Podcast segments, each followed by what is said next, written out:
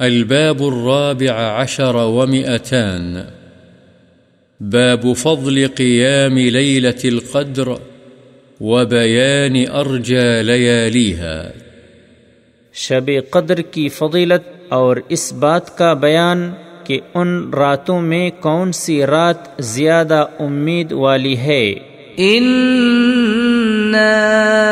أنزلناه في ليلة القدر وما أدراك ما ليلة القدر اللہ تعالی نے فرمایا، یقیناً ہم نے اس قرآن کو شب قدر میں نازل کیا تا آخر صورت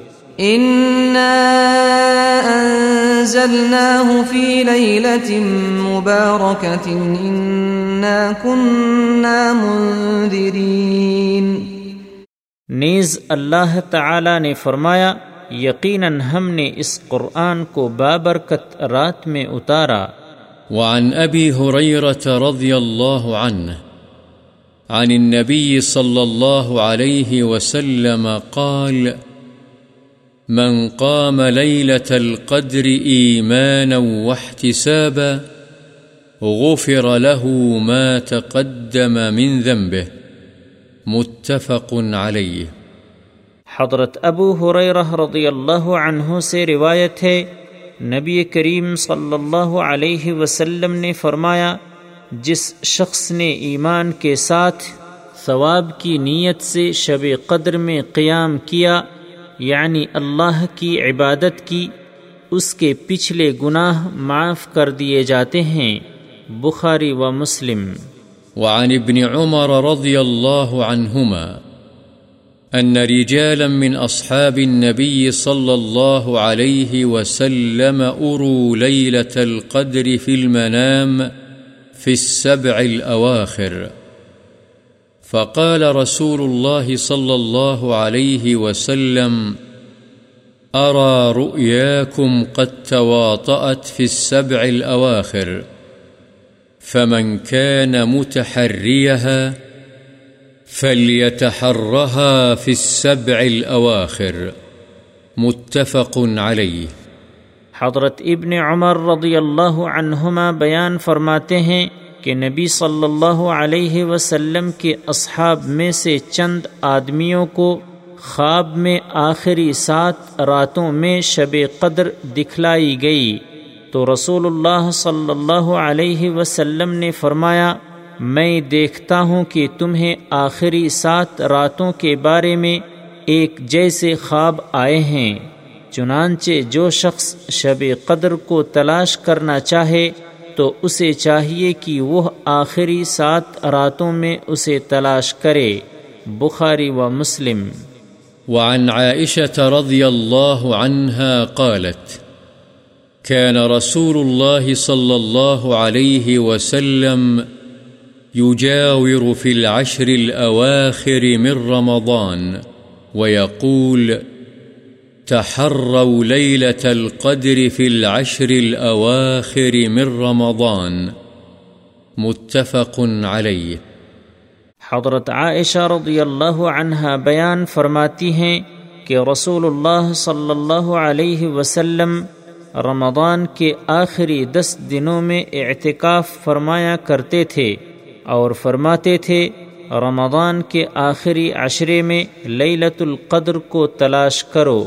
بخاری و مسلم وعنها رضی اللہ عنها أن رسول الله صلى الله عليه وسلم قال تحروا ليلة القدر في الوتر من العشر الأواخر من رمضان. رواه البخاري حضرت عائشہ رضی اللہ عنہ ہی سے روایت ہے رسول اللہ صلی اللہ علیہ وسلم نے فرمایا، تم لیلت القدر کو رمضان کے آخری عشرے کی طاق راتوں میں تلاش کرو۔ بخاری۔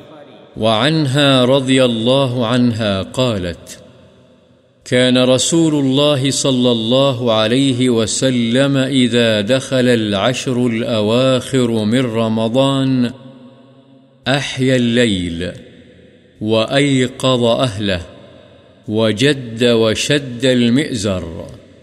متفق عليه. حضرت عائشہ رضی اللہ عنہا ہی سے روایت ہے کہ جب رمضان کا آخری عشرہ شروع ہوتا تو رسول اللہ صلی اللہ علیہ وسلم رات کو بیدار رہتے اور اپنے گھر والوں کو بھی جگاتے اور خوب محنت کرتے اور کمر کس لیتے۔ بخاری و مسلم وعنها رضي الله عنها قالت كان رسول الله صلى الله عليه وسلم يجتهد في رمضان ما لا يجتهد في غيره وفي العشر الأواخر منه ما لا يجتهد في غيره رواه مسلم۔ حضرت عائشہ رضی اللہ عنہا ہی سے روایت ہے کہ رسول اللہ صلی اللہ علیہ وسلم رمضان میں جتنی محنت اور کوشش کرتے تھے، اتنی غیر رمضان میں نہیں کرتے تھے۔ اور رمضان کے آخری عشرے میں جتنی جد و جہد کرتے تھے، اتنی اس کے علاوہ دوسرے دنوں میں نہیں کرتے تھے۔ مسلم۔ وعنها رضي الله عنها قالت، قلت يا رسول الله أرأيت إن علمت أي ليلة ليلة القدر؟ ما أقول فيها؟ قال، قولي، اللهم إنك عفو تحب العفو فاعف عني. رواه الترمذي وقال، حديث حسن صحيح.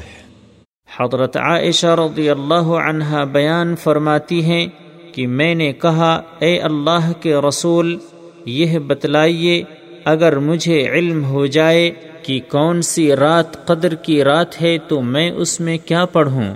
آپ صلی اللہ علیہ وسلم نے فرمایا، تم یہ دعا پڑھو، اللہم انک عفو تحب العفو فاعف عنی یعنی اے اللہ، بے شک تو بہت معاف کرنے والا ہے۔ معاف کرنے کو پسند فرماتا ہے، پس تو مجھے معاف فرما دے۔ اسے امام ترمیدی نے روایت کیا ہے اور کہا ہے، یہ حدیث حسن صحیح ہے۔